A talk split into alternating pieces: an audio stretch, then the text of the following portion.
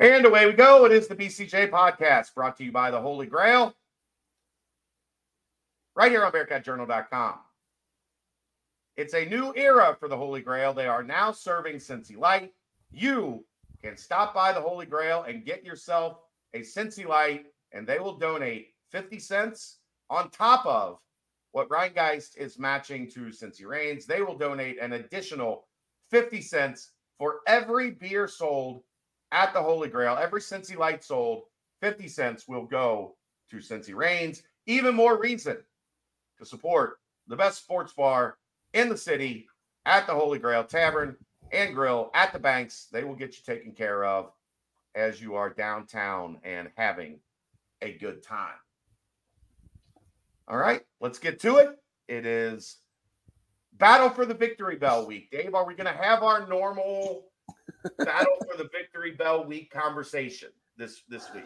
What about like not ever playing the Are, game? are we ever going to? Yeah, should the, should No. the rivalry continue? I'm- I, I mean, it's we almost have to. It's almost tradition. We've done it for however many Miami episodes we've had in these. uh What are we at now? at this point, like 397 shows. the the contract, I what is what through twenty twenty nine, Yeah, 2029. and and so like so they're certainly not going. To, I, I I shouldn't say certainly. It's hard to imagine they're going to pay money to get out of a contract that doesn't cost them money. Like the, right. you know so uh you know and you get essentially two you know two quote unquote home games i know they split a lot of the revenues and whatever at paul brown uh, but yeah it's just you know come let's let's see what happens in the when we get to 2026 or 2027 and if there's no what's funny? extension extension conversation in the works or has have been uh executed then maybe the conversation is worth having again You know what the funny part about this conversation now is? It would almost be better for Miami to cancel it. well yeah because they could charge someone a million and a half dollars to pay to From play somebody. A, a buy game from somebody every season and supplement their athletic department because I'll tell you what they're not doing on game days uh, in Miami, making a million and a half dollars. let's what you're going to say making money Well, that's kind of yeah, that's the what I was implying there. They certainly are not making a million and a half dollars. Like they got a million and a half No. to go to Miami. i mean if you're gonna if you're gonna you know be solely or largely committed to winning the MAC which i think is actually the thing that they should be doing Yeah, then then just play prostitute games yeah. like go play play two. play your FCS game at home, Yep. and then go get paid to play three other games, and then go win. Go try to win the MAC. Yeah. Play two two Yeah, maybe games. maybe you can get a home and home with like another G five, a Sun Belt, an AAC Right. or whatever, and then Right. go play two G fives. I mean, or G fives. Go, go play Whatever. two, you know, power, Power conference teams, so to speak, instead of Make $3 playing dollars. you know, I don't even know. They they played obviously they played UMass. That's not an FCS. I don't even know who they play next week. It's got to be something along those lines. Um, since they've already played, this will be their third quote unquote F, you know FBS or higher level team. Yeah. So yeah, I mean, you know, it almost, like you said, it almost makes more sense for them to try to get out of it. Yeah, that's the funny part is that conversation now kind of changes with how much money people are getting to to pay uh to play buy games. Well, that's the thing I always try to, you know, in a very polite and reasoned way, explain to people when they want to get rid of the FCS game. And I'm like, okay, what are you replacing it with? Right. You're only paying these FCS teams probably on average 500 grand. yeah. So why you're gonna you're not gonna replace it and then do a home and home with another MAC team. Right. You're not you're not gonna replace it and do a buy game against an, a MAC or AAC or Sun Belt or Conference Now USA, you're, 'cause now that's going to cost a you free game and, and charging and- right. Yeah. and paying someone over a million dollars. yeah. Because I hear a lot, well, why don't we turn the Miami game into our FCS game? And I'm like, okay, well, what are you replacing it with then? It's a great question. I mean, it's interesting that like the the conversation has like flipped on, you know, the the Miami game because it actually it benefits them way more to get rid of it now than it does UC. Good, yeah. Just in, in different ways, not necessarily on the field, but uh it's Yeah. it's interesting. Because I mean, All with right. all the with whether it's like a Louisville, a Kentucky, Ohio State, Michigan, Michigan State, like they could Purdue, Indiana, Pitt, they could find a very close proximity game, and probably wouldn't cost them that much, and you know, it's and then make some make some decent scratch. But yeah, yeah, I don't I don't think we need to have the the the tried and true Dave Simone. Why do you hate playing this game conversation anymore? I've used all my my ammo on that one for however many years. I'm, I'm sure people That's will be happy to just move on. All right, let's uh let's put a bow on Pitt. And this segment is brought to you by Home Field, our partners at Home Field Apparel. Home Field's can't miss kickoff is here to make sure you are ready for the 2023 college football season in style. New customers can get 15% off of their first order with promo code BCJ23. Go check out their Cincinnati line. It is outstanding. Uh, a lot of, of warm weather stuff, t-shirts, tank tops, things of that nature. But fall is starting to uh to settle in, and they've got joggers, they've got hoodies, they've got crew necks, they've got quarter zips, uh, you name it. They have all the good stuff. You were you about to say something? No, I've been trying to repost your tweet about the show, and when I, every time I would hit it, I would I would hit the YouTube link instead of the the repost button. I did it like three times. I saw you like I like you were mumbling something to yourself, like you were ready to say something. Turns out those were just cuss words. Yeah, mhm, pretty much. but homefieldapparel.com, they will get you taken care of. Uh, a great selection of a bunch of uh, old school, uh, retro UC designs and super comfortable. And you will love it. Uh, BCJ23 at checkout. We'll get new customers 15% off. Um, we've had a couple days. I know you guys touched on it extensively on uh, on the brunch, and we hit it again uh, on the BBP on on Monday, and then Aaron and George hit it last night. So this game has been talked about uh, ad nauseum, but four days away from it, like, eh, look, we didn't think this team was going to be two and zero. We we thought they the odds were that they would be one and one. I think we felt better about their chances to win after week one, and I mean, for all intents and purposes, that, that's a game that they controlled, Dave. Like it, Oh, for sure.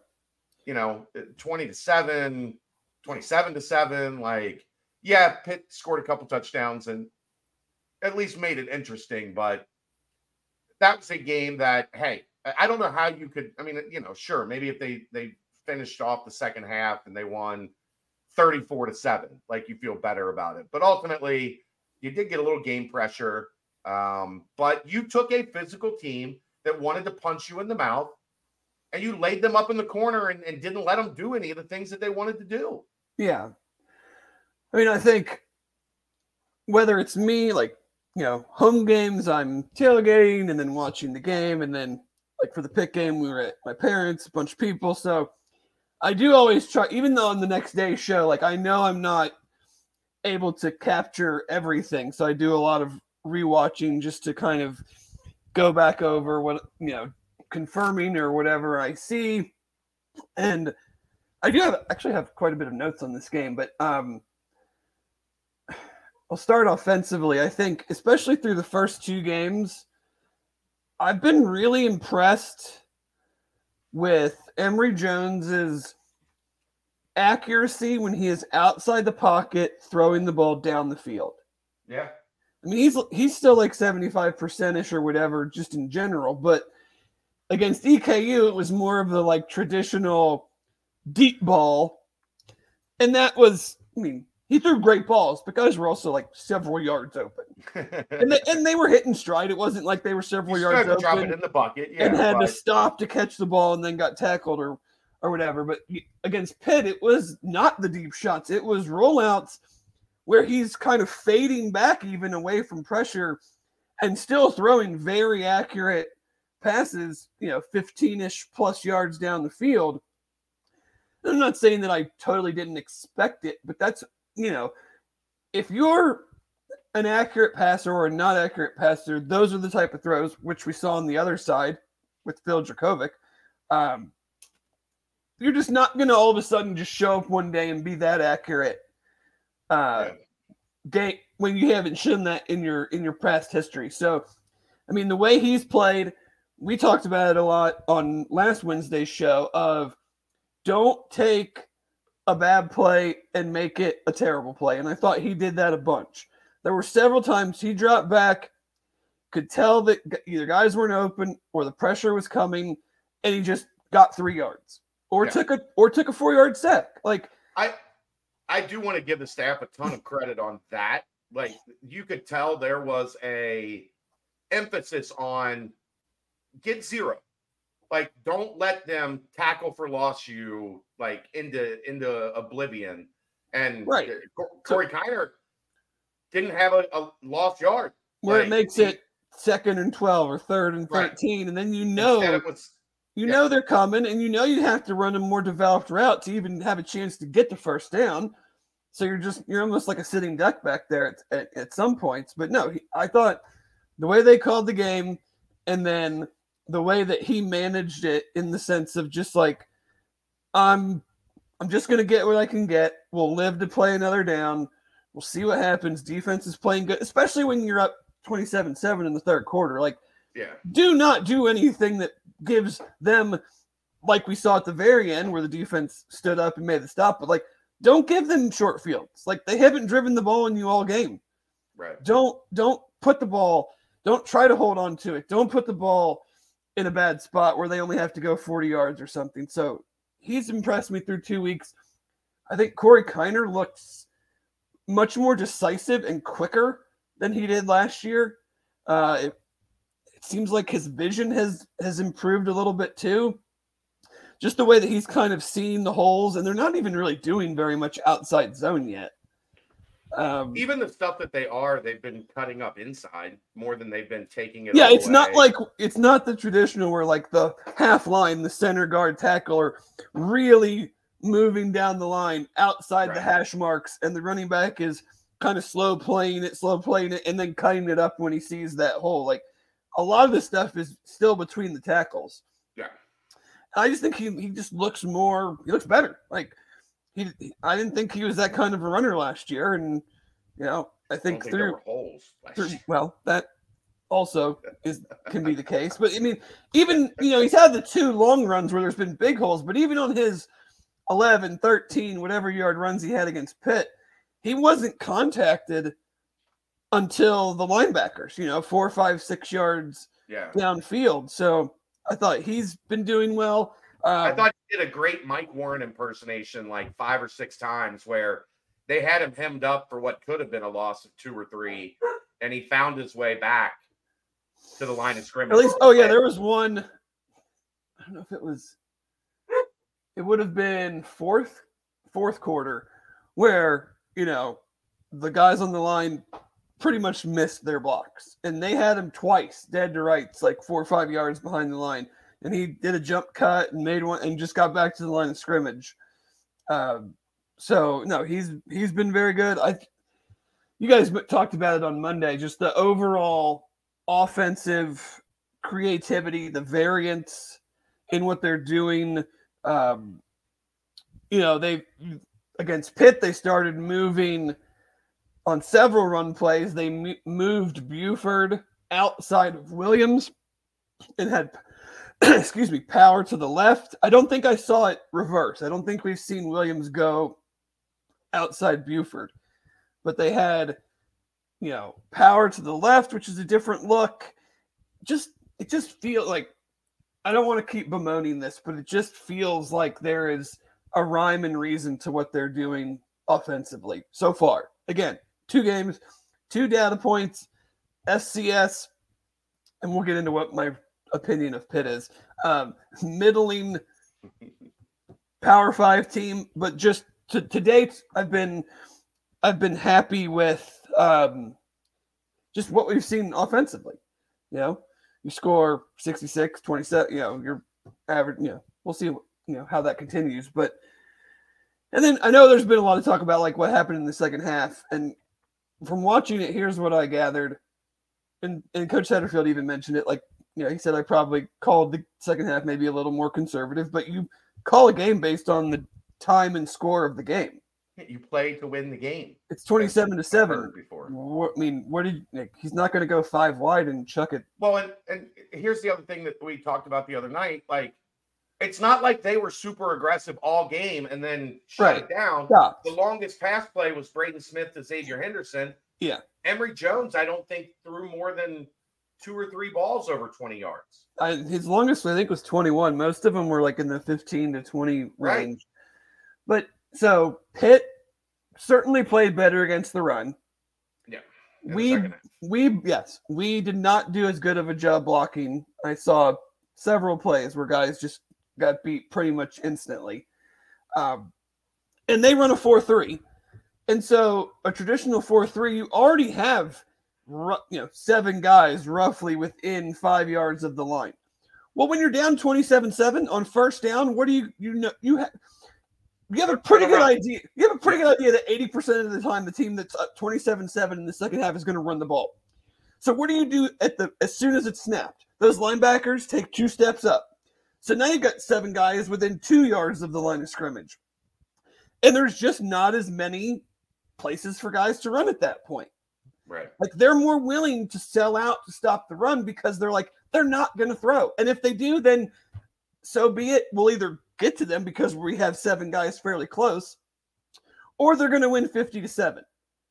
We're going to take our chance that they're not going to just keep dropping back. So we're going to put seven guys even closer to the line, run blitz, and not even necessarily run blitz, just step into those gaps and those holes when the ball's snapped because off, right. Right, because we figured like there's a better than you know whatever chance that that's what they're going to do, and that's what they did because that's what you do when you're up 20 in Yeah. the second half, and you ran for 180 yards in the first half. So you're like, why would we stop running?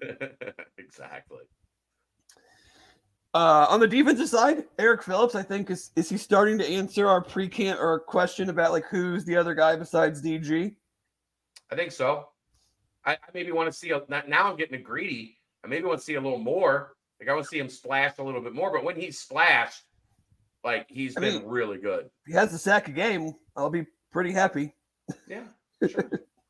like That's, I said, that's what he's on pace for. I said I was getting greedy, Dave, because he's looked so good on those two sacks. Like I maybe maybe show me a little more of that, EP. Maybe. Yeah. Uh, Pitt's passing game. Trash. So tell me if you've ever seen this. Have you ever watched a passing game and a quarterback performance that was that bad that had three touchdowns and no interceptions? No. I, I, I mean, I, I, I said what it reminded me of. I don't know if you agree or not. It reminded me of Temple, Temple? a couple years ago. Yeah. Where they didn't have any other offense than just send guys vertical and hope that you have enough time to chuck it up in the air and see what happens. Yeah, he was. I mean, I've I rewatched today a little bit because I wanted to chart his throws. So on throws of 15 yards or more, like air yards, that didn't that were actual plays, didn't result in a penalty. He was four for 16. And the one was when he almost yeah. got sacked and The one was a, a punt that the receiver always has the upper hand because he's looking back at the ball. Yeah. The DB's tracking the receiver. So the DB has no idea that the quarterback got hit and the ball went, you know, 30 yards up in the air and 10 Right. yards short of where he thinks it's going to go based on how the receiver's running. The receiver sees it, immediately stops, turns around, and there's no way a DB can can do that, especially if you're playing man. If you're playing zone, then the safety has a chance to come over right. but we play man, so your back is going to be turned more times than not. So it's just you know it's just the the luck of you know the bad luck of the situation. Um, but his their awfulness passing the ball does still give me some concern when we play. Like there were several that much better receivers and quarterbacks would have been able to complete.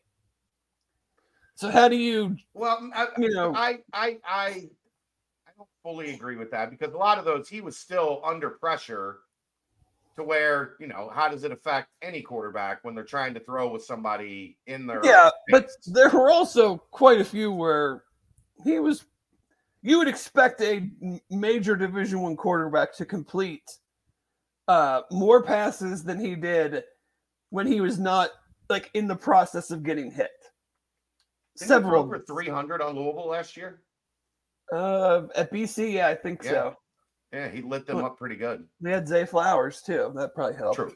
uh, you can throw him a lot of screens and, and get a lot of yeah. yards, but sure. Um, I just you know I think it. I think he's bad. I don't. His arm strength was a surprise to me. Like I felt like he couldn't really push the ball down the field with any velocity. Like there were so many balls. They just floated. Well, they float or, or they just nosedived. Like how many did he did landed at guys' feet?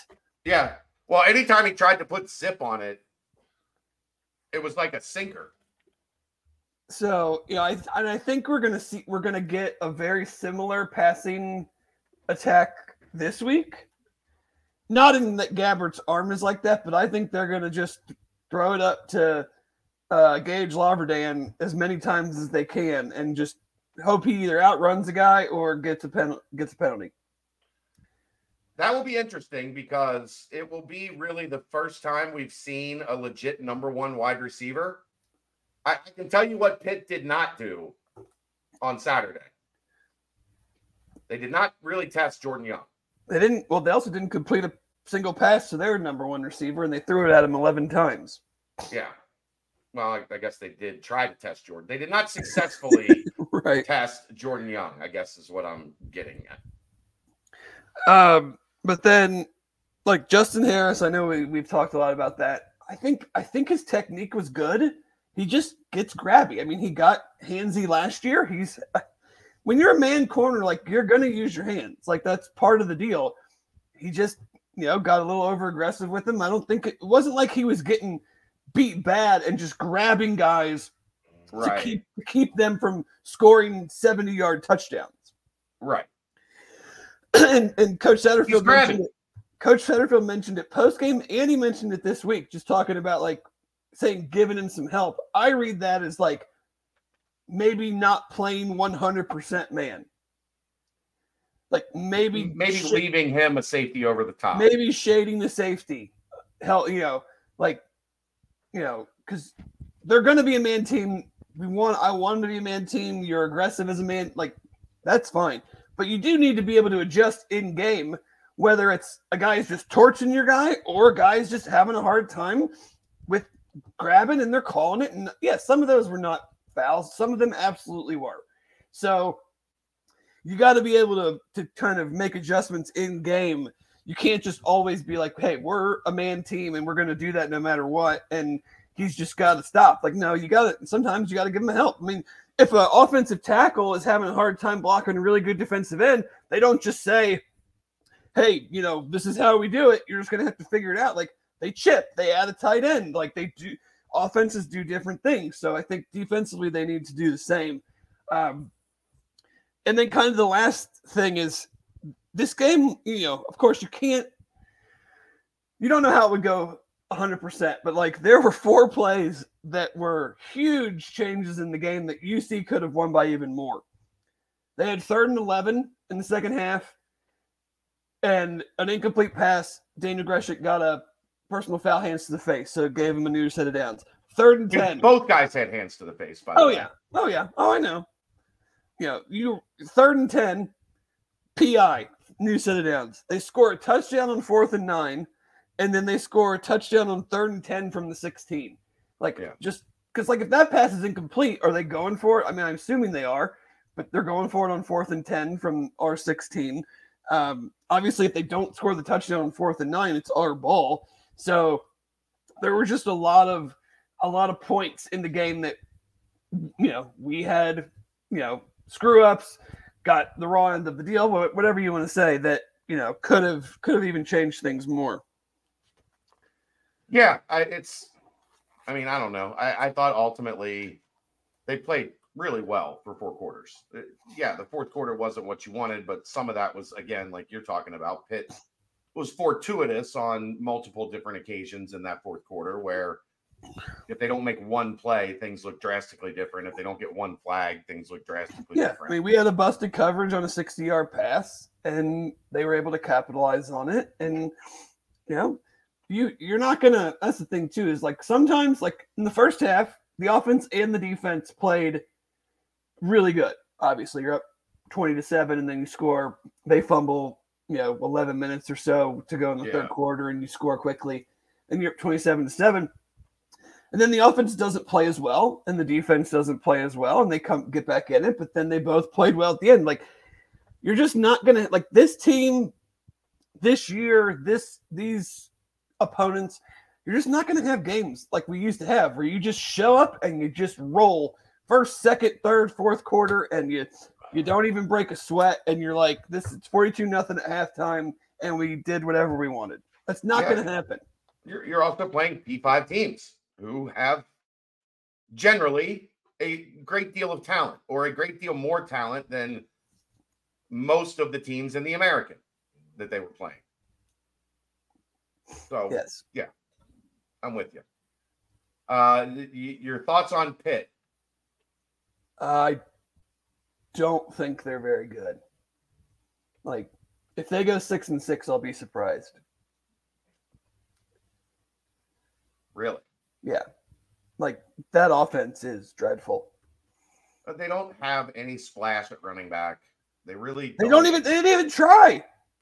Yeah. Like, they're splitting carries between three, like, okay, pretty good guys. They gave them, they ran the ball 18 times. Now, granted, they were down, but like, you're supposed to be a run, like, you can still run it to get back into a game. Like, you don't have to drop back and throw every play. I mean, it was 17 7 in the middle of the second quarter. That's not, It was ten to seven, right? It was I, their quarter. Like Phil Jurkovec is awful. I don't know if he's that bad, going to be that bad every week, but like that that if I'm a fan and I saw my quarterback do that, where he's bouncing balls, throwing balls out of bounds, like I'm like, this is the best guy we got. yeah. I, I also think, like, that was validation on how good this defensive line is. Yeah, they're That's a pretty good offensive line. they're one and a half point favorites against West Virginia this week. Vegas caught up real quick. I mean, they st- and they still play Louisville, Florida State, Notre Dame, North Carolina. Like They're gonna have to score. they don't win this week, like my six and six thing might really be accurate. Yeah. Michigan State will not be hiring Pat Nard. No, They probably didn't not. look good. Like they and we'll find out. Like, hey, guess what?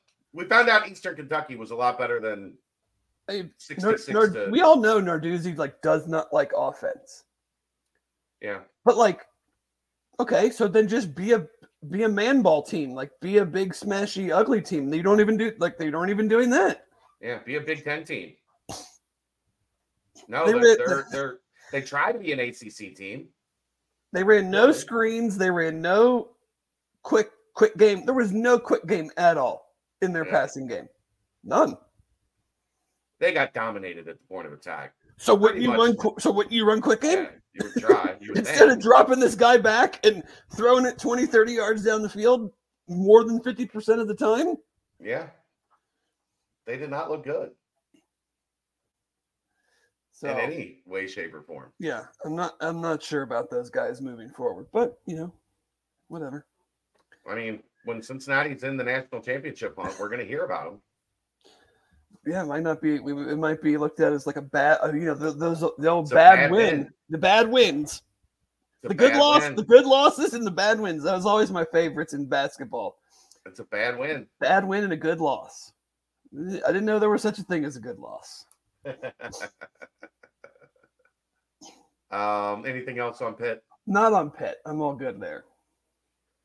All right. That brings us to our Turtles Brew timestamp.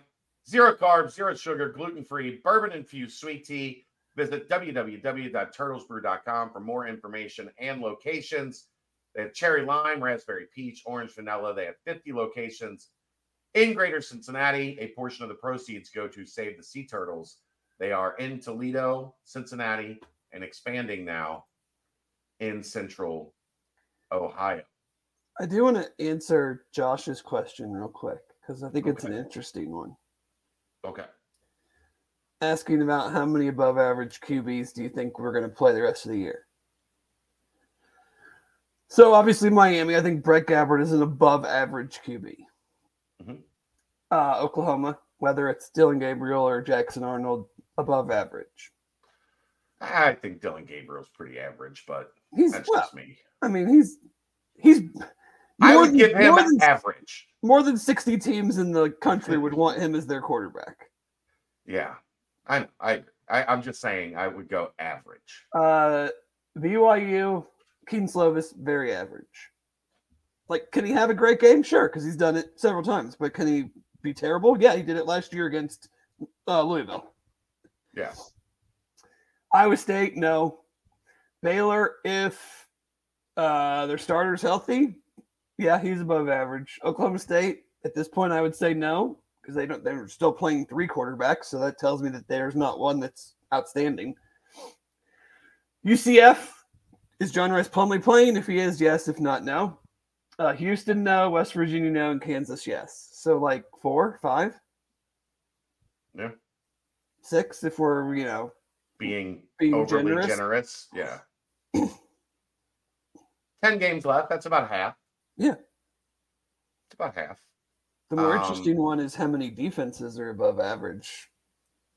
Because Pitt still might be one of the top two or three defenses they play all season. Well, we'll get into it next week, but and, then- and it's very early, so there are still like in SP Plus is one of them that like there's still a lot of preseason prediction baked into S- Noise, like yeah. SP Plus, and like a lot of these, like K Ford, I think is one where it's you know your first game is worth 100. percent So if you blow the shit out of EKU, you look great. And then now the two games are worth 50%. And then after this week, it'll be worth 33. And Oklahoma's defense is actually awesome so far. Yeah. So, Which is- they they flip. Like their offense is okay. it's not phenomenal. Right. So yeah, we'll we'll see what they do at Tulsa this week with all the I don't know if I want to call it turmoil, but there's just a lot of noise around the program right now. So we'll see how much that affects Yeah. affects their game and and you know having a rough go of it against SMU last week. But but yeah, I don't. There's not like a. There's certainly not a quarterback that we play the rest of the year where I'm like, this dude might light us up no matter what we do. Yeah. Jalon Daniels is pretty damn good. He might. Their offense is so fun to watch, but that's a long time from now. So A lot can happen between now and uh Kansas. yeah, November. now in November. Yeah. Late Although I foot, football is obviously my favorite season, but I hate it so much. Like we are already after Saturday, we'll be a quarter of the way done. Yep. I just it sucks so much. Like we talk about it all year. We can't wait for September to get here, and boom, like that, we're gonna be three games in. Yeah. Interesting. Interesting. All right, let's get to uh, taking a look at Miami. That is brought to you by Team Ticker, our weekly preview. Uh, I've got we got a special, Dave. Team Ticker is running a 25% off promotion starting this Saturday to celebrate the addition of both Michigan State and Penn State uh, into the the line. Um, so all you have to do, order your team ticker, get 25% off starting on Saturday. If you don't know, Team Ticker's a one one of a kind sports sign. It's a high tech retro display that provides daily updates of the latest news, stats, schedules, and much more. No subscription required. If you're looking for the perfect addition to your man cave or a gift for that special Bearcats fan, maybe a dorm room, maybe uh, your kid's bedroom. You got a, a, a younger kid that's in high school. It'd be a great addition for their bedroom. Go to teamticker.com and pick up your team ticker today. Do you think Mel Tucker has one? He's got an iPad, but I don't think it's playing Team Ticker. playing something else. Ooh, what a mess that is. Ooh. Ooh. Uh, yeah. I, I don't even want to. No. get it. No, no, no. I don't want to make jokes. I don't. I'm just. We're just going to leave that alone. Um, Miami.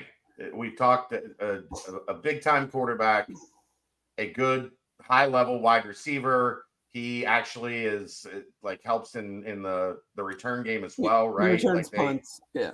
They they use him in a lot of ways. He had 270 yards or whatever On nine catches, uh, three on nine touchdowns. catches, had a 99 yard touchdown catch. Um, but offensively, it's it's those two, right? They they don't have a ton else. Yeah, I mean, it's all- again two games, but like Gabbert's fifty six percent on the year, a little over four hundred yards, four touchdowns, two interceptions. Twenty twenty one was his best year, and he was still a sixty percent passer. So I, you know, just like I mentioned last week, like this guy's in his fifth year. He's pretty much a sixty to sixty two percent passer. Uh, they've given up six sacks so far in the two games. He's not real. I don't really think he's a runner. Like I'm sure he will if he has to, Yeah, like, but they're yeah, not. They're not designing anything for him. But no. he will push the ball down the field. Um, you know, the receiver is Gage Larvadain, a Southeast Louisiana transfer. So they he's will got, feed him. Oh yeah, he's got 16 catches. Nobody else has more than two. Yeah. so uh he'll line up outside, he'll line up in the slot. He's a smaller guy and he's got legit speed. So I'll be interested to see what Brian Brown does. Do we just say screw it? Like we're just gonna double him? We're gonna shade the safety. We're gonna like you want to throw it to him? Great. We're gonna put two guys over there and we're gonna, you know, dare you to just throw it to your other guys. Does he say we're going to mix it up because I don't want to give up a deep ball? Because this dude will run by our guys. Like he is legit fast. If they give him enough time to run a deep ball play, he will run deep. Right. So do you not maybe do you see more a little bit more zone? I mean, we don't even know if they I haven't watched enough Louisville tape deep. Like I don't even know if they'll play any zone. I mean, I'm just I might Is just it be, in the repertoire? yeah, I might just be making this up. Like, hey, let's play some zone. And he might go, we don't play zone. like we literally don't I at mean, all. You would think with what is essentially an attacking three-four defense, there would be some zone. Well, it's hard to play zone if you're going to rush six and seven guys all the time true. because there's only four guys up there. There's not a lot of zones for them to occupy. Right. If the, if the other team has you know three four wide receivers out there, it's it makes it a little different. But um, play zone, ideally you have six at least. you at least have some uh, five. Yeah. you know because you could zone a portion That's- of the field yeah. with five guys. Yeah, with Yeah. three versus two. If you're asking four guys to play zone, they're playing man Mhm. because the zones are Or yeah. So running back, uh Rashad Amos, he's got 31 carries. Nobody else has more than nine. He's another bigger guy like Daniel Carter last week, 6'2, 234, fullback size. They have no rushing touchdowns this year through two games. Obviously, they didn't score a touchdown against Miami, Florida. Right. But um I just like their line, they've got some either youth slash and or inexperience in the middle, got some returning guys, but like I don't see their line being able to withstand our line if Pitt's line couldn't. Um and they Are they they'll- going to be allowed to grab people as they run by them? we'll see. I'm sure we'll see more quick game. I mean, that's where EKU had success was on quick game. Yeah. They didn't hit. They didn't hit any shot plays. It was on quick Yeah. game. Yeah. So if I'm Chuck Martin and I'm watching the two games that UC's played so far, and I've watched one team have some success throwing the ball quickly, and I watched another team not have any success because they sat back there and threw it down the field all the time, I'm probably going to lean back into a little bit more quick game and put Gage Larvadain in the slot to get him the ball Yeah. and not just keep running him down the field thinking that my line's going to hold up long enough for them to get there. defensively, like offensively, though, again, two games, but like they're 120 in SP plus. Like that is Yeah. dreadful. Especially when you have a star wide receiver that just had a 200 I mean, like they were probably they were probably so bad against, Miami, Yeah. that playing then playing UMass, they still threw two interceptions against um, UMass and fumbled. So they're not. It wasn't like it was clean, and they were up 31-28 in the fourth quarter with 11 minutes left before they scored two touchdowns to make it look like a bigger a bigger score. I mean, it was a pretty back and forth game. Actually, they jumped out 21 nothing, and UMass came back and you know made it more of a game in the fourth quarter. Some wild travel stuff. So this is their third straight road game. Mhm. I was listening to I, I actually love listening to Chuck Martin's press conferences because he just tells you exactly what he thinks. It's great. Um so they had that huge weather delay. They Yeah. ate their post-game meal at 7:30 in the locker room when it was still the first quarter. Because he's like, we ate pregame at 11:30. The game was supposed Yeah. to start at 3:30. Now we're on a five-hour delay. These guys are starving right. like obviously UMass probably not the best facilities. They brought extra buses in, and the players just took their gear off and went and sat in the buses, so because they were air conditioned. Because there was more room than what you had in the UMass locker room. Well, it was. It was certainly wasn't as like hot and muggy and, and Yeah. humid and everything. So they didn't get back. Like UC's game ended well before theirs did. They didn't get back to Oxford until six thirty Sunday morning. Holy crap. So Sunday's obviously a wash for them, and then Yeah. you know they'll make it up. UC could have took buses and been home from Oh. Pitt quicker than that. they could have driven to Pitt.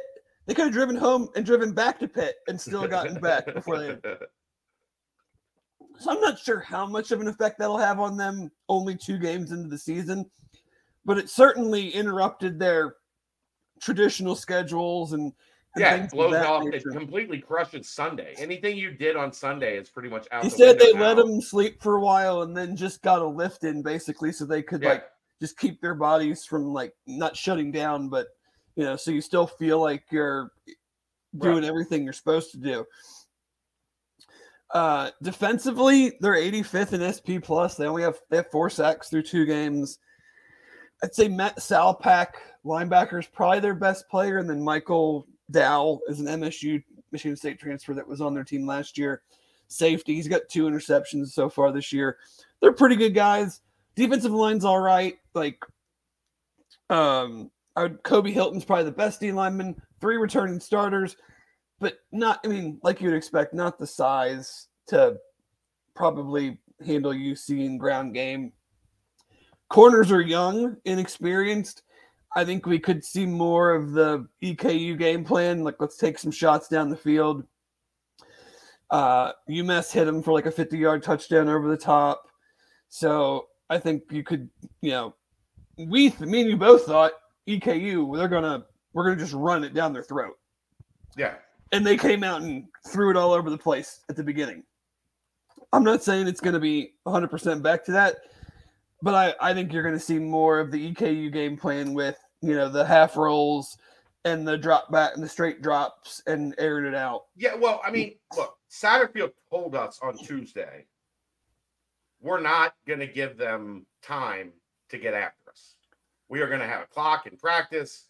We're going to be screaming his internal clock on when he needs to get the ball out. We're going to be designing plays so that he's not standing back there, you know, waiting for guys to run open.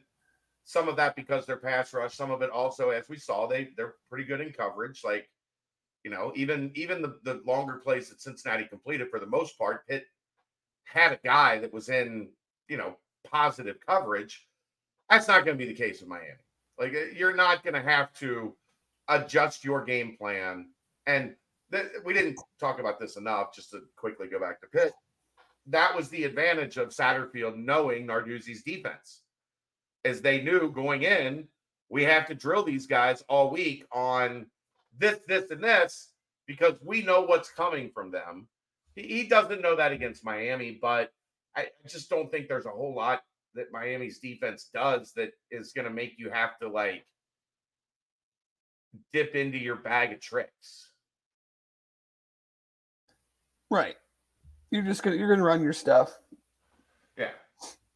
You'll obviously game plan for what they do good, what they do poorly, and Sure, but I'm just saying there's not Yeah. anything that you're like, look, like we have to get away from what we want to do, like because they're so good at X, Y, Yeah. and Z. Like, So- I- you're not gonna, you don't have that with Miami. right. And for a little a little bit of comparison on the analytical data side, so Sagarin ratings, you know, they they rank everybody, FBS and FCS, in the same rating. So Miami's 23rd, UC's 31st. So you have Miami, Florida. Uh fair, you know, pretty Similar. similar. Yeah. Miami, Ohio's 111. If I told you EKU was 23 spots higher than UMass, would you be surprised? Not really. Not really. So EKU is 167 and UMass is 190. So our, F- our team, in, at least in one ratings, Was the better test than is, is the better. Yeah. yeah. So, you know, I I don't think this will be too close if UC plays anywhere like they've played the first two games.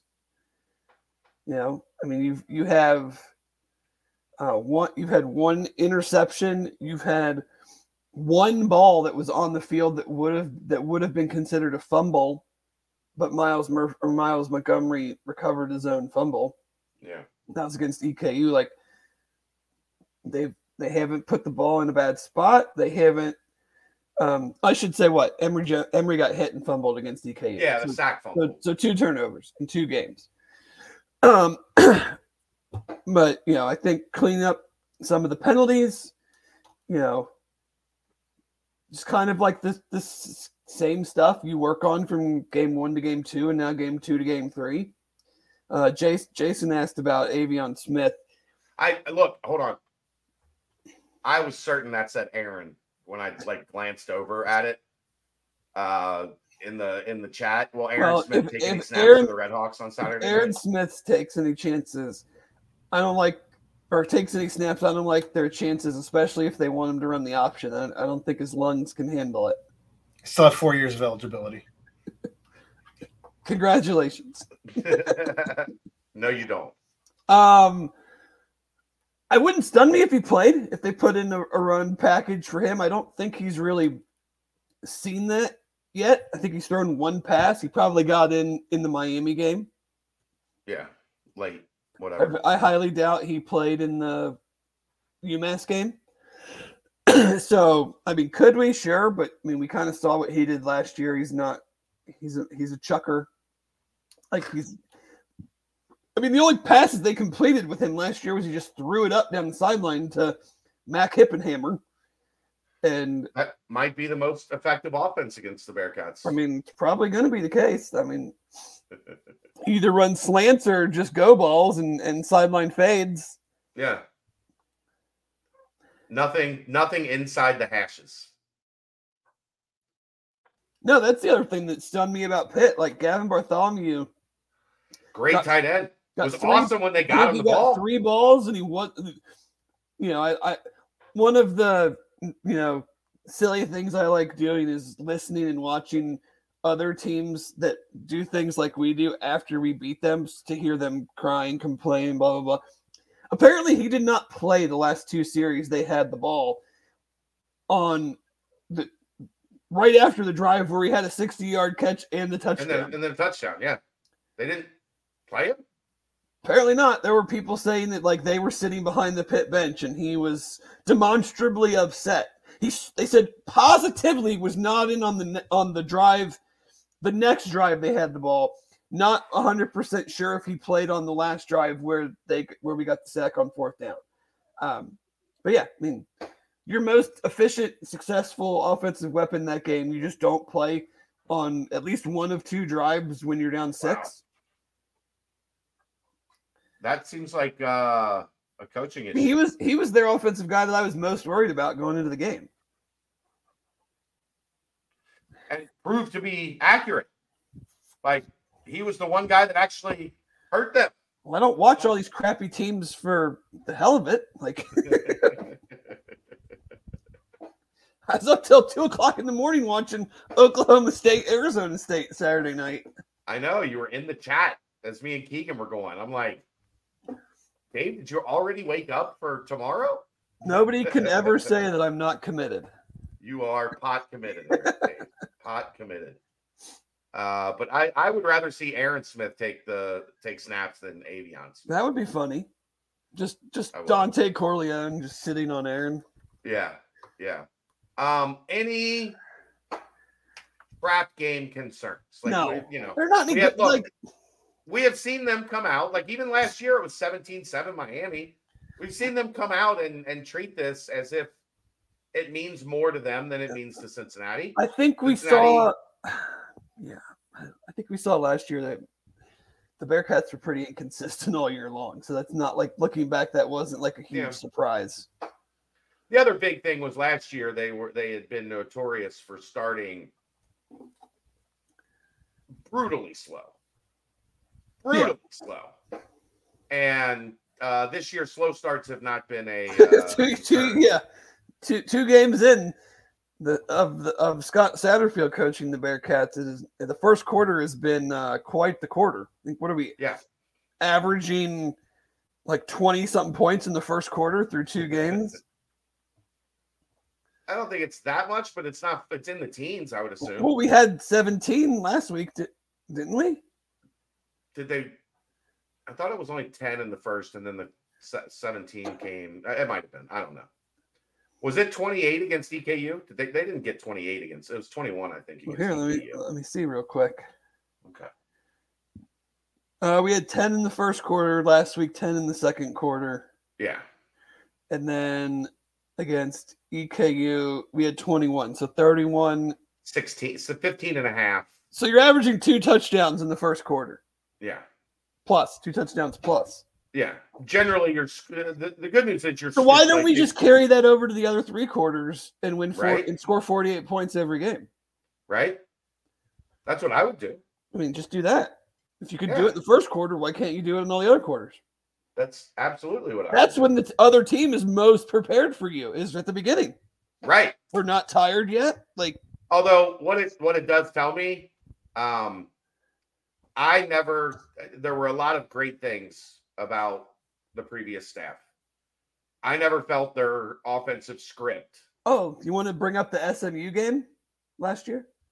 Go ahead. No, I don't want to talk about it because it was one of the most absurd first quarters of play calling I've ever seen. I thought they were really good at adapting and adjusting as the game went on to what the opponent was was attempting to do.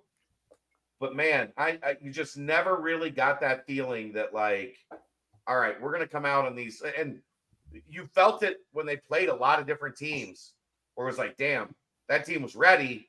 They scored 10 points in the first quarter and then didn't score the rest of the game. Like Houston in the AAC championship. Yeah. Like they were First couple scripted. drives, they went right down the field. Yeah, they were scripted to the nines on those first couple drives. Throw the ball to Tank Dell. Right. And then they they couldn't make that happen the rest of the game because the, I, I do think the staff did a great job adjusting as games went on, the previous staff. But offensive minded coach, man, they put a lot of value in we're sitting down before this game, scripting these first two drives or 15 plays or whatever it is. And they have been very good on the first couple drives in each of these two games. No doubt. What's the uh, Simone family tailgate? Give me one second.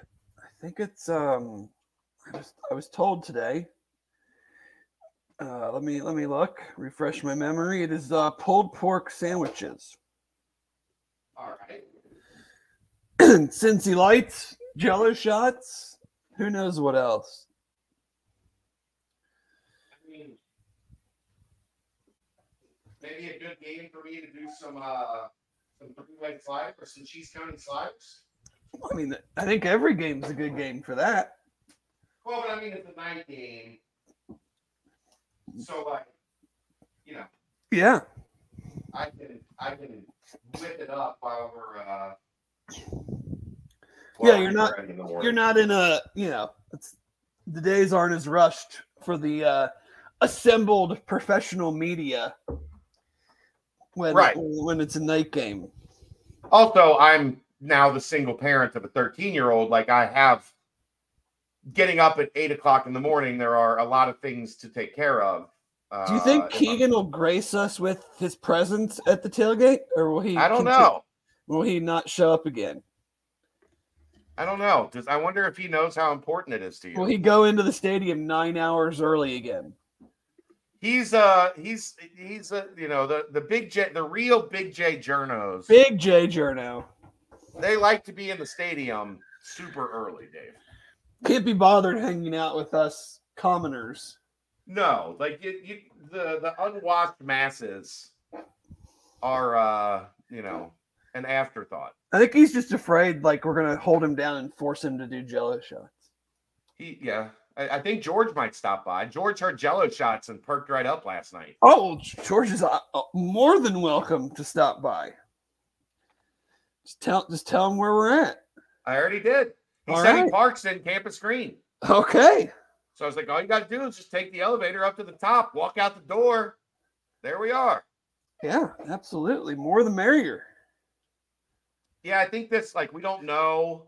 There's no scheduled like weeknight night games, hmm and we won't know like if there's you know if there's going to be if they keep winning, maybe we get a night game down the road. But um, I think it might Yeah, I be mean- a good time to whip out the. Or do, do you think I should do the cheese coney sliders or come up with something new?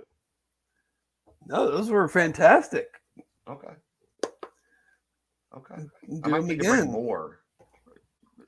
There wasn't enough last time. Well, we have. You saw the crowd. We have a big, big crowd.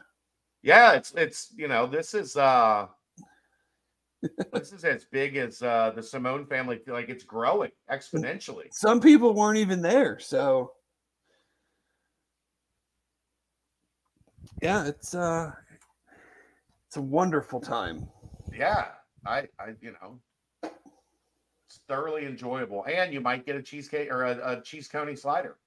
My, oh, my own Carrie, Carrie. Simone said, "Bring him." Bring them. All right, I don't want to you know I don't want to mess up the the the flow. Oh, there's nothing to mess up. Believe me, I'll eat them. You got a you got a prediction for the Red Hawks? Uh, yeah, I'm gonna go. Let's go 48 13. Okay. They do have a good kicker. So I feel Mhm. like if they get, you know, if they get a couple drives that all out, they got a they got a good chance to kick some field goals. Yeah, it's fair. Uh, everybody excited to watch Ivan Pace on Thursday Night Football tomorrow? Yes, Sure, sure, absolutely. absolutely. And J- and, That's- and Jason Kelce. Yeah, we're always excited to watch him, right? Have you? Did you watch the Amazon thing yet? I haven't. We had a watched chance. we watched it last night. What'd you think? It's very good. It's uh it's seven it I would say it's 85% Jason.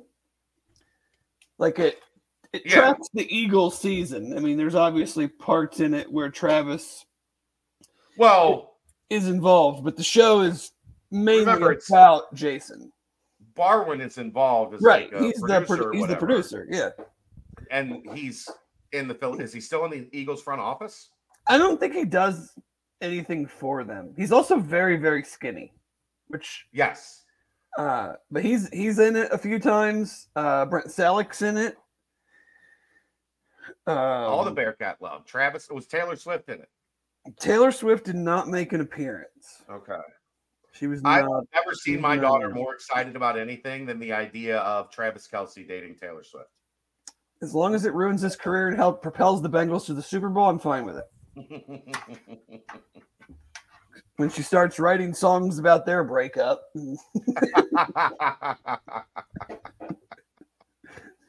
oh boy. All right, that's a timestamp brought to you by Turtles Brew. Zero sugar, zero carbs, gluten free, bourbon infused sweet tea, cherry lime, raspberry peach, orange vanilla, 50 locations in greater Cincinnati. Turtlesbrew.com for more information and locations. 6% ABV, or if you'd like, you can put a little extra, a little, little extra bourbon in your Turtles Brew to up the potency. Uh, a portion of the proceeds go to save the T- sea turtles. They are in Cincinnati and Toledo and now expanding in Central Ohio again. Turtlesbrew.com for more information and locations. Uh thoughts on the Big 12 this week, Dave? This is a We don't have to do everybody, but like This you is- know, it's just a- your this is a dud week. Next week is, you know, tell start tell of the, conference play for many. Well, just- yeah. nationwide next week is like tell the wife, tell the girlfriend, tell the husband, whatever, when whatever you got. I'm I don't have watching any of those. football all day. I'm There's- taking application. I'm taking applications right now, Dave. okay. I need Uh, somebody to tell I'm not going to be available because I'm busy. This week, oh my god. So your big game Well, I mean, in not even big, necessarily this week, but like any any reaction from last week leading into this week. Oh, Like, Baylor- last week tell you anything? Baylor, I'm very worried about. Okay. They've lost six in a row. The quarterback's out for at least another couple weeks. Um, they just, I don't know, they don't got it, man. And they've got a, you know, an FCS game this week, and then Texas at UCF and Texas Tech. So they might get lucky, and John and Plumlee might be out for that UCF game. I But, like the USF kid. Mm, I don't know. I liked him when UC played. I haven't seen anything of him since. When UC played him, he was a big kid. He's kind of he's fast. Like I mean, if he him. was that good, would he have transferred somewhere to be a backup? Would you want to say it, USF? I would have gone somewhere and played. Yeah, maybe. I mean, the NFL sees guys at every level now. You're not getting seen backing up John Rhys Plumlee. Well, now he's not. Well, Like now- that- yeah, he took a gamble not. on John Rhys Plumlee's going to get injured a couple Well, times that's a a, that's a pretty good gamble because he gets hurt every year. Um, but no, like this week, this week, I mean, it's dreadful.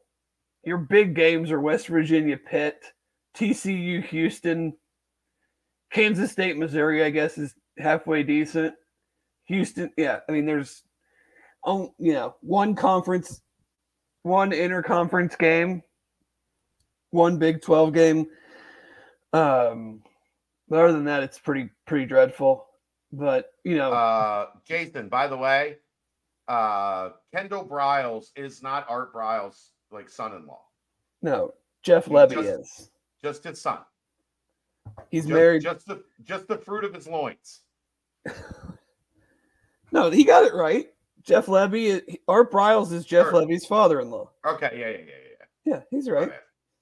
I was thinking Yeah. Kendal Briles. I'm interested to see what kind what that does to him this week. That's my bad, Jason. Sorry. It'll probably, you know, pass over by the time we play him next week. Um. Oh yeah, like Houston TCU. I don't know. What I mean, Dana. I mean, I I love the guy. I mean, he's basically said, "I got a buyout. You want to pay it? Go ahead." Yeah. so he is one of us in that you want to pay me to not work, fucking do it. yeah, like Just do it. Well, Just fine. you know, Pitt and West. Virginia, there's I guess that's a good, you know, we'll see, but there's really nothing worthwhile this week. I'm just trying to think of like I'm not super worried about Texas Tech yet. Oregon's really good. They played a really good game against them. Yeah. I don't love You them know as my? I don't love them as my uh Big 12 championship content, you know, participant pick, but Right. uh, uh we can, we cannot gloss over Texas, and they're They they apparently are pretty good. they are pretty good. And you know? The part that is surprising me the most about their win against Alabama is their line play. I knew they had a good quarterback. I knew they had awesome dudes at receiver and tight end.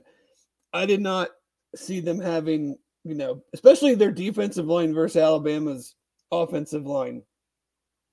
Seeing them being a team that puts that kind of pressure on Alabama.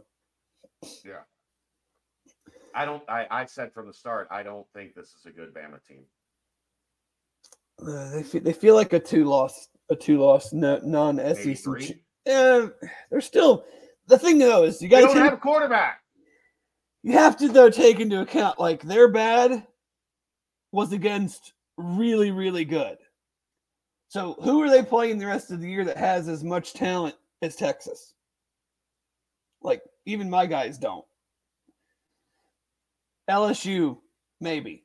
Like it's not like they lost to Mississippi State where everybody's like, "Oh yeah, this is the year." Like they lost by 10 at home to a team that's, you know, probably going to contend to go to the playoff.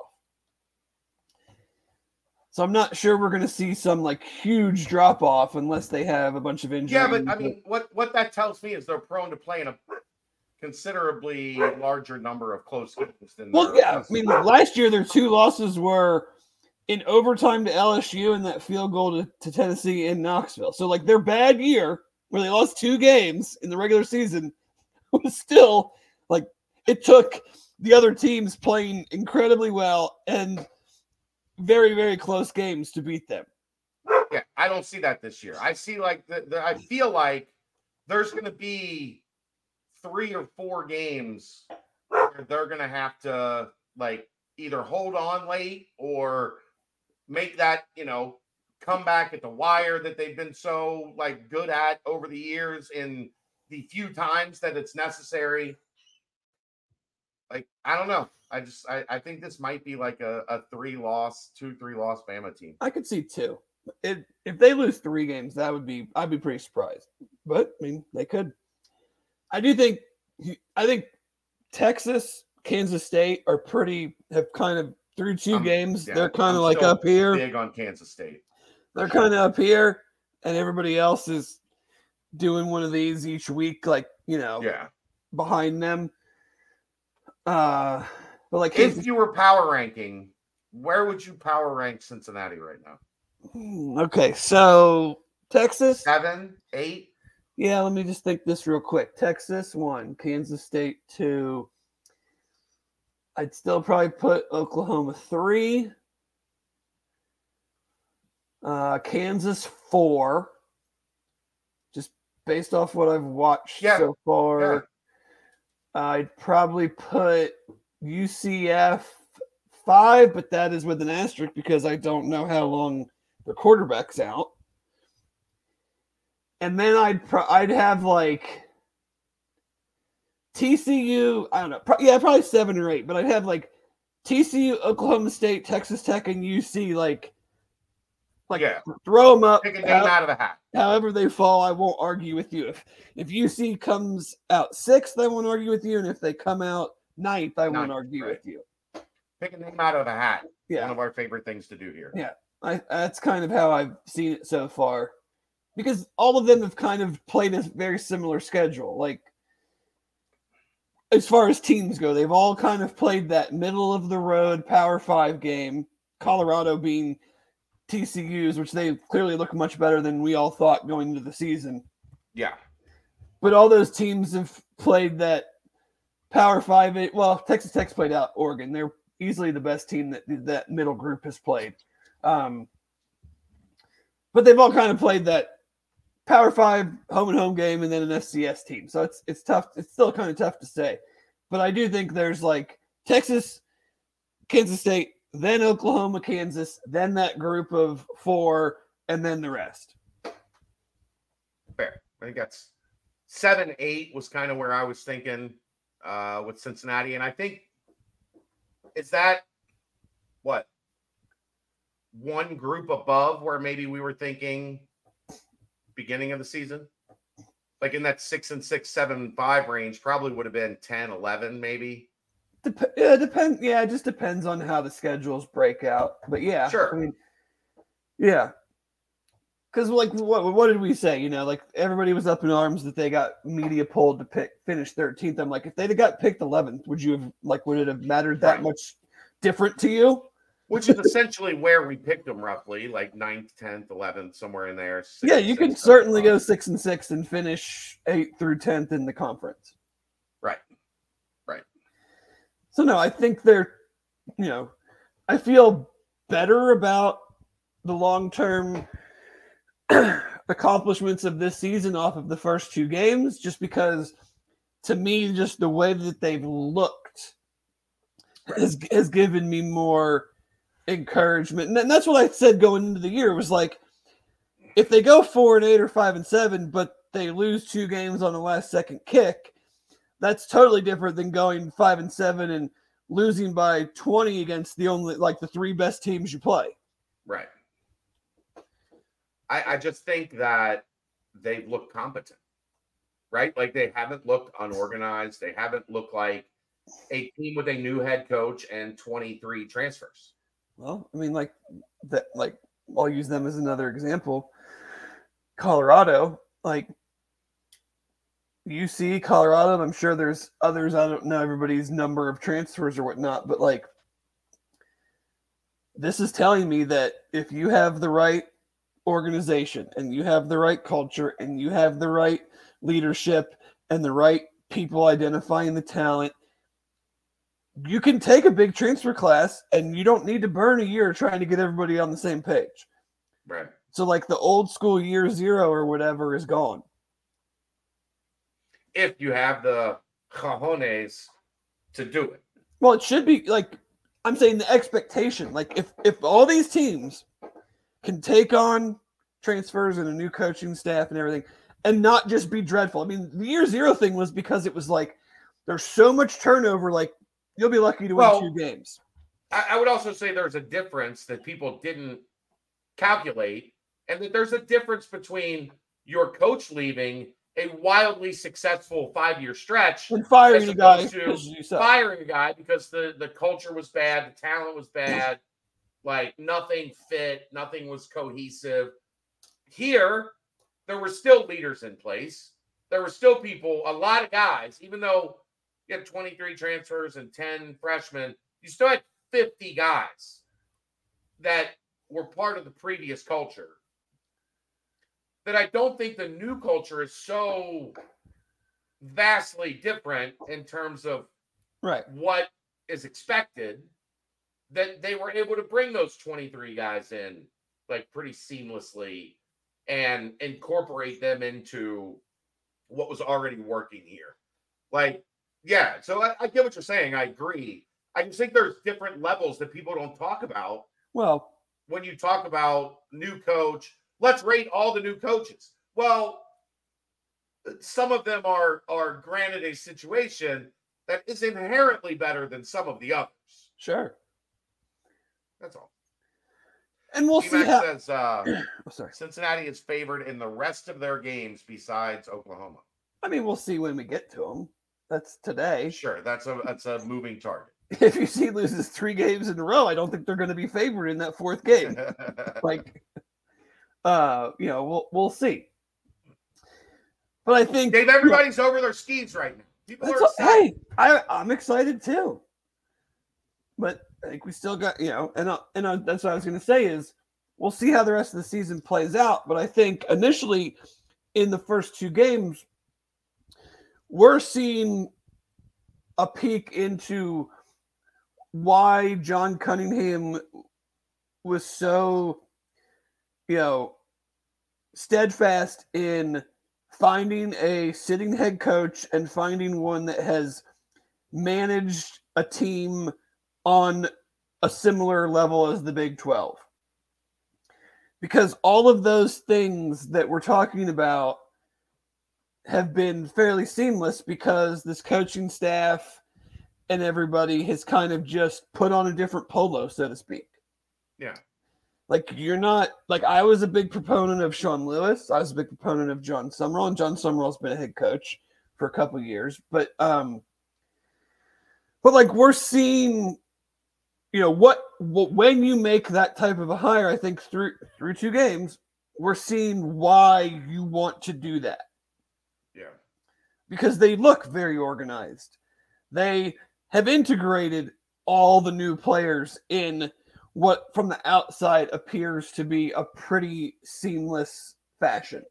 well like braden smith xavier xavier henderson dee wiggins um like those guys don't look new they don't look like they're like they're be, like they're finding comfort dan greshik doesn't look like he's finding comfort like you know I, I, think it's that's the interesting part is like they, they don't look they don't look like it's taking time. Well, yeah, they're playing fast. They're playing aggressive. You know, we saw a couple situations, and I think Coach even mentioned it maybe on the coaches show about like there's a fine line between trying to use the clock and then when you sub on that couple seconds too late, where you then have to give the other team Yeah. the chance to sub. I think he said like if you sub around 17 seconds left on the play clock, you're They're gonna run your timeout. you're either going to get a delay game or going to need to call a timeout by the time that fat D tackle jogs his ass off the field and the other fat D lineman waddles his way in. Like, you know, they're not exactly in a hurry to make their substitutions for you. Oh, you. I thought Briggs did that shit on purpose constantly last oh, year. you should. Yeah. Like, you're not, I would walk just to see Well, if did. see if he- they would penalize me for legitimately just walking. So he walked like this. They like bounce your upper body while your Yeah. lower body just walks. Yeah, he was walking like this, so it looked like. Oh, and then like don't set don't send the sub on until the guy Until coming off yeah. is totally off the field like yeah at least close. yeah i would push the limit and see what you know see if they called a delay game penalty on you for for Right. doing something like that but you know that that, that happened a couple times but like we haven't seen where guys are looking around being like you know what's going on or guys are running routes and Emory's throwing the ball here and another guy's over here and they're coming back to the huddle like talking the play out. our, I think we saw our first substitution slow play call timeout in the first half against Pitt, and nothing else has really even been close. Like I don't feel like we're getting a lot of this at the no, like snap the ball, snap the yeah, like or, or Scott on the sideline being like, Yeah. hurry up, hurry up. right. I don't feel like we're getting a lot of that.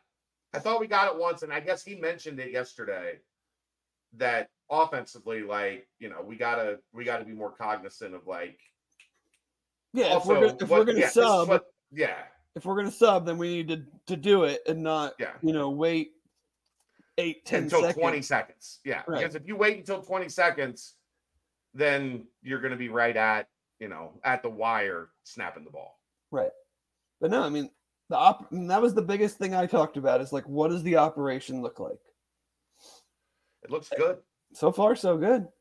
And I expect it to continue this week and then uh and then we get all jacked up for the first Big 12 game where apparently there'll be SI swimsuit models on campus. Do we get to pick? Which ones?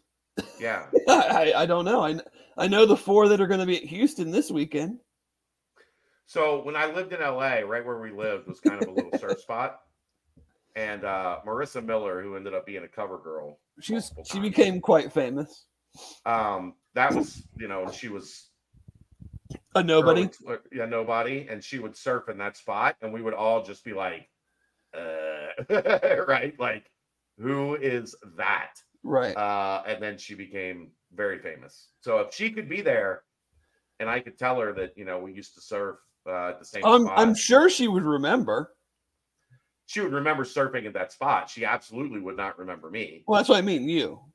Yeah. particular. Well, I've added a person now, Dave. I've met people that I grew up with and knew for like 15 years that don't know me when they see me. So that's humbling. and then I talk and they're like, oh, Chad, why didn't you talk earlier? You loudmouth fuck. See, I don't look like that. I don't look anything like that anymore, Dave. You got to look up to get the visual effect. I, have seen that several times. I don't look like that anymore. People expecting that, that's not what they get. Anyhow, Yeah. So national scene before we get out of here. Anything nationally that's mm, surprising you? not really surprising. No, I'm I'm in I'm very I'm I'm interested in the Ohio State Western Kentucky game this weekend. Oh, okay. Not because I think Western's going to to win. Um, I'm I think Ohio State might have a really good defense.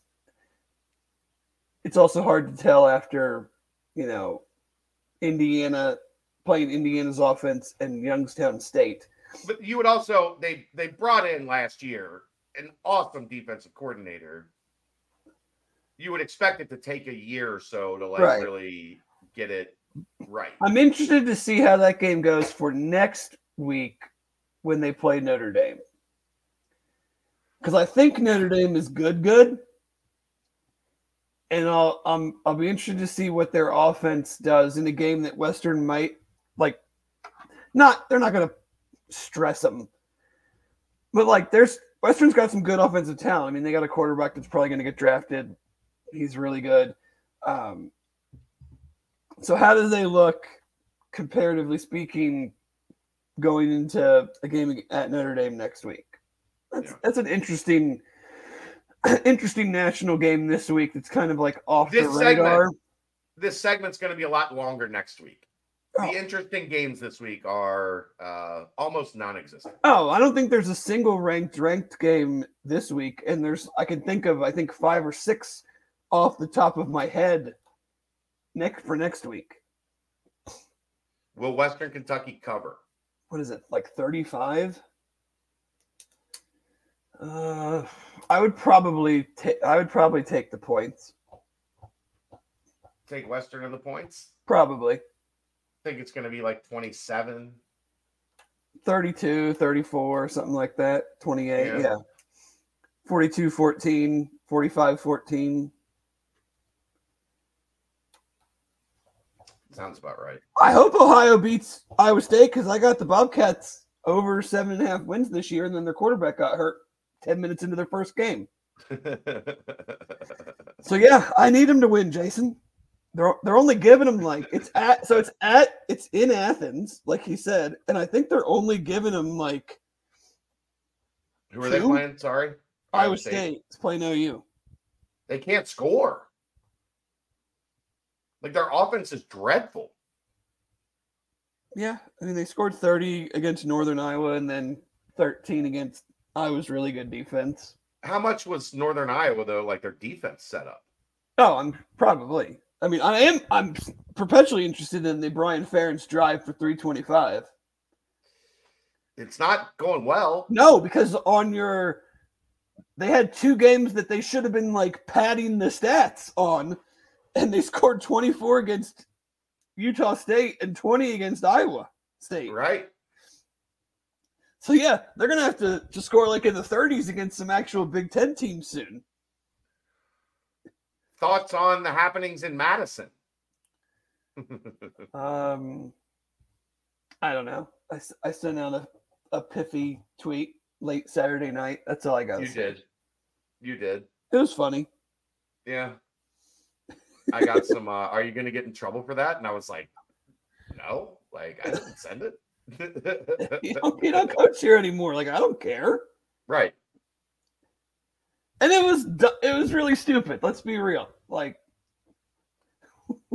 who's going to the equipment manager being like, "Hey, can you put team in big block letters on the back of all of my jackets?"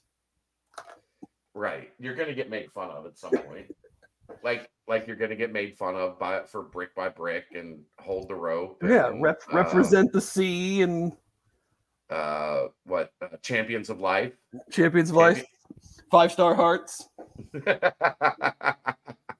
Yeah, uh Big Ten West absolutely sucks this year. it's Uh, not good. Rents repeat. Like the, That's what. That's why I had. That's why I had uh, uh, Wisconsin over eight and a half too, Yeah.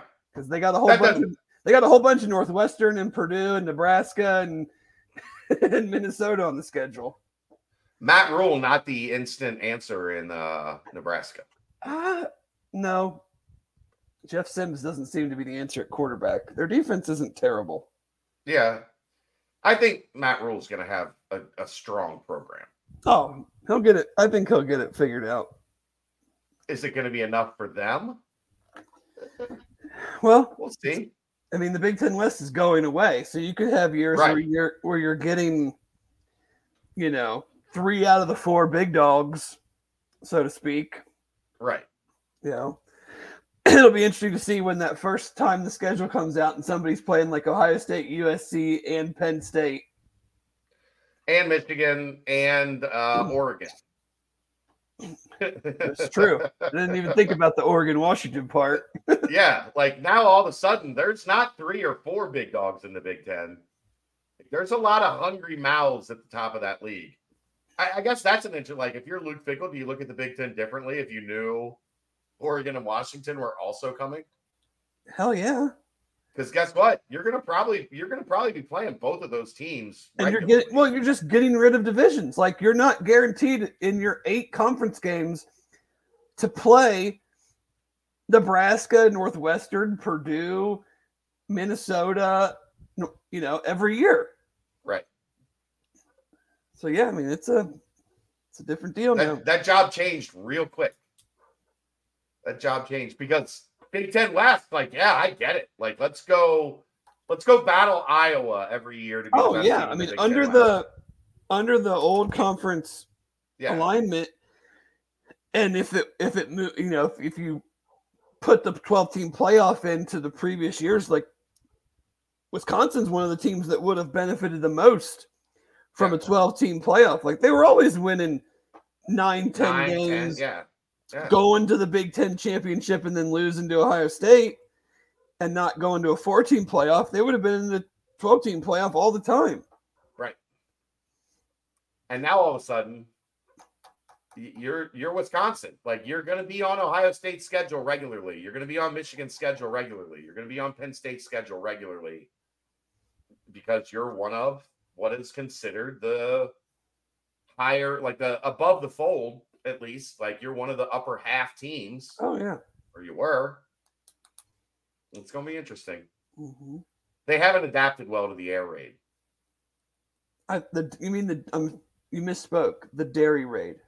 you know that's what they're calling it, right?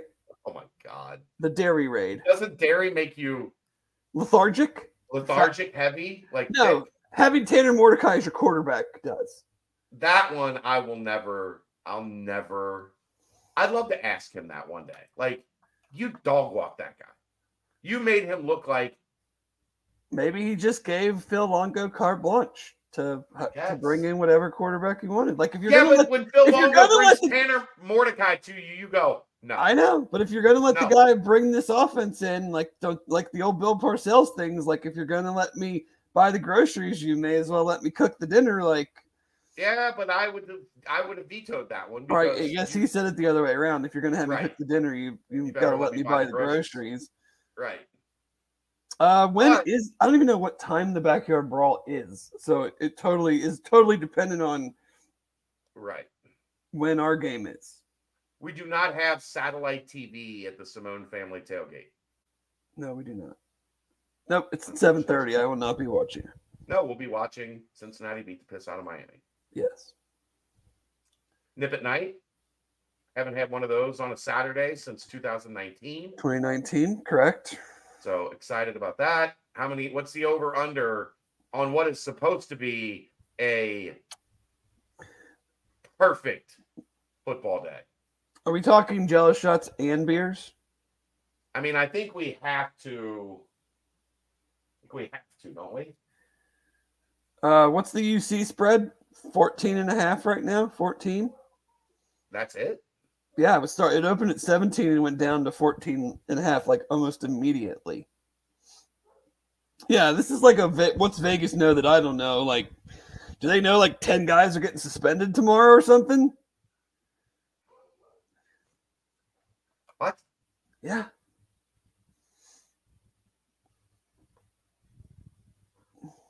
Okay. Uh, if it's 14 and a half, are you going over 14 and a half beers and jello shots? Uh, GMAC, that wasn't a Saturday, the ECU game. Correct.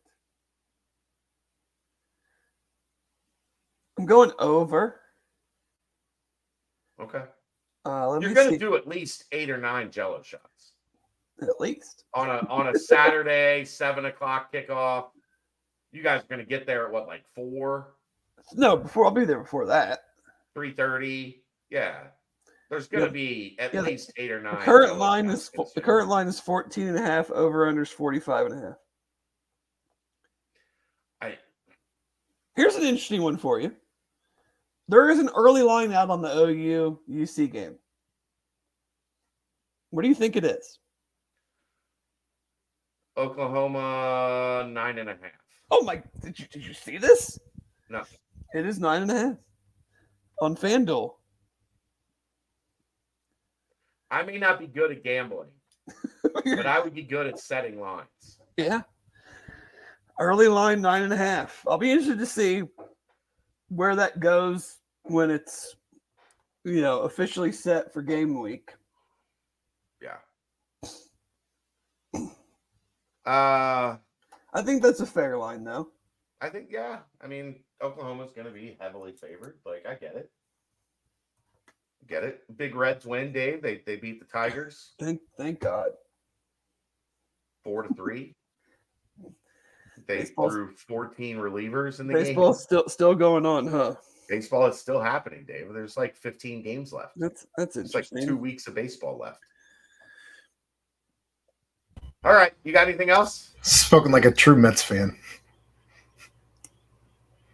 They, they they didn't even hold my attention to training camp this year. That's how bad they were.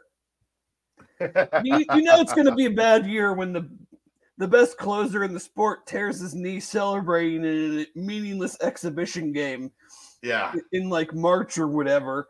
Uh, so I pretty much stopped paying attention immediately. You never even got into Mets baseball this year. No, I mean, what a, what a, I said this to my buddies the other night. I was like, what a rough weekend for the city of, of New York. You had Mets and Yankees stink. The Giants lost by 40. Aaron Rodgers tears his Achilles on the fourth play of the game on 9 11. Yeah. Like, th- that's a pretty depressing weekend for NYC. That's the ultimate like kick in the nuts New York City weekend. Oh, well, it's like Giants sucked. At least we got the Jets. Everybody's fired up. Aaron Rodgers, and then just boom. And then they still won. Did you see the bar in Green Bay? Oh yeah, I saw that too. Yeah, That was Giving us- outstanding. everybody had to pay their tabs. Yeah. if I, I mean, I can I can only imagine if like me and all my friends were there, like fresh out of college or something, and that happened, we'd have been On the order. fourth I mean, play. the drinks we would have been ordering and then had to pay for it at the end of the Yeah. night. How did we have a three hundred dollar tab? Damn it. Yeah, Josh Allen threw three interceptions to the same guy. That's how. All right. Uh, You got anything else? recruiting.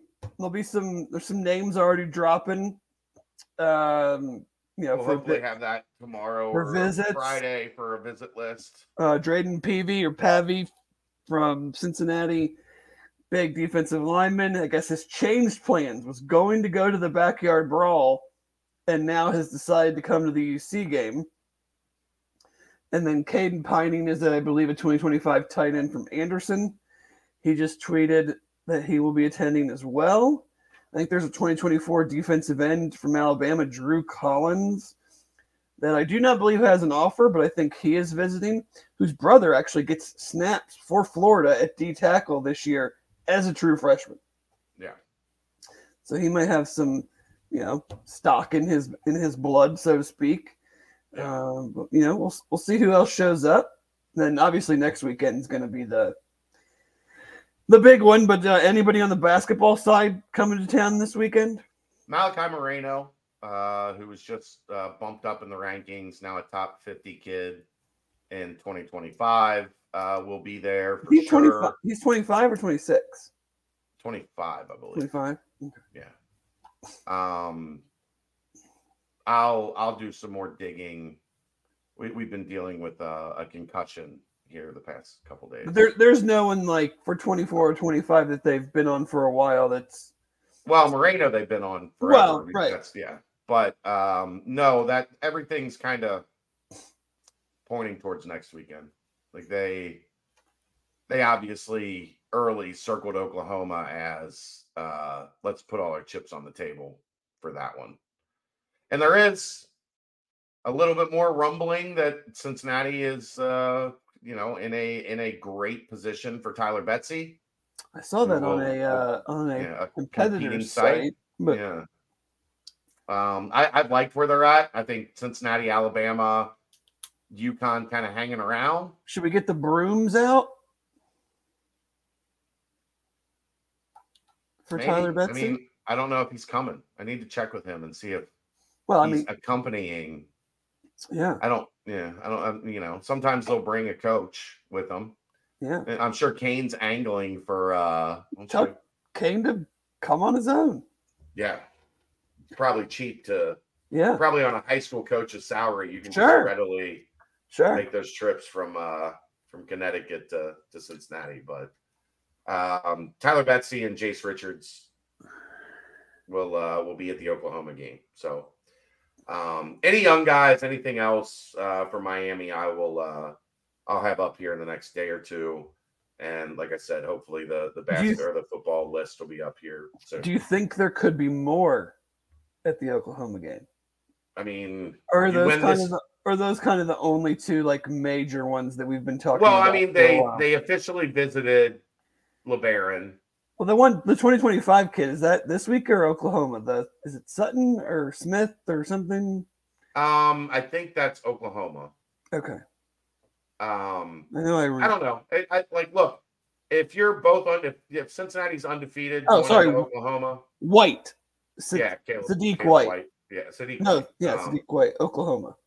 Um, I, I think if you're big noon kickoff, like you have all of that stuff going for you, you do everything you can to get as many kids here as, as humanly possible.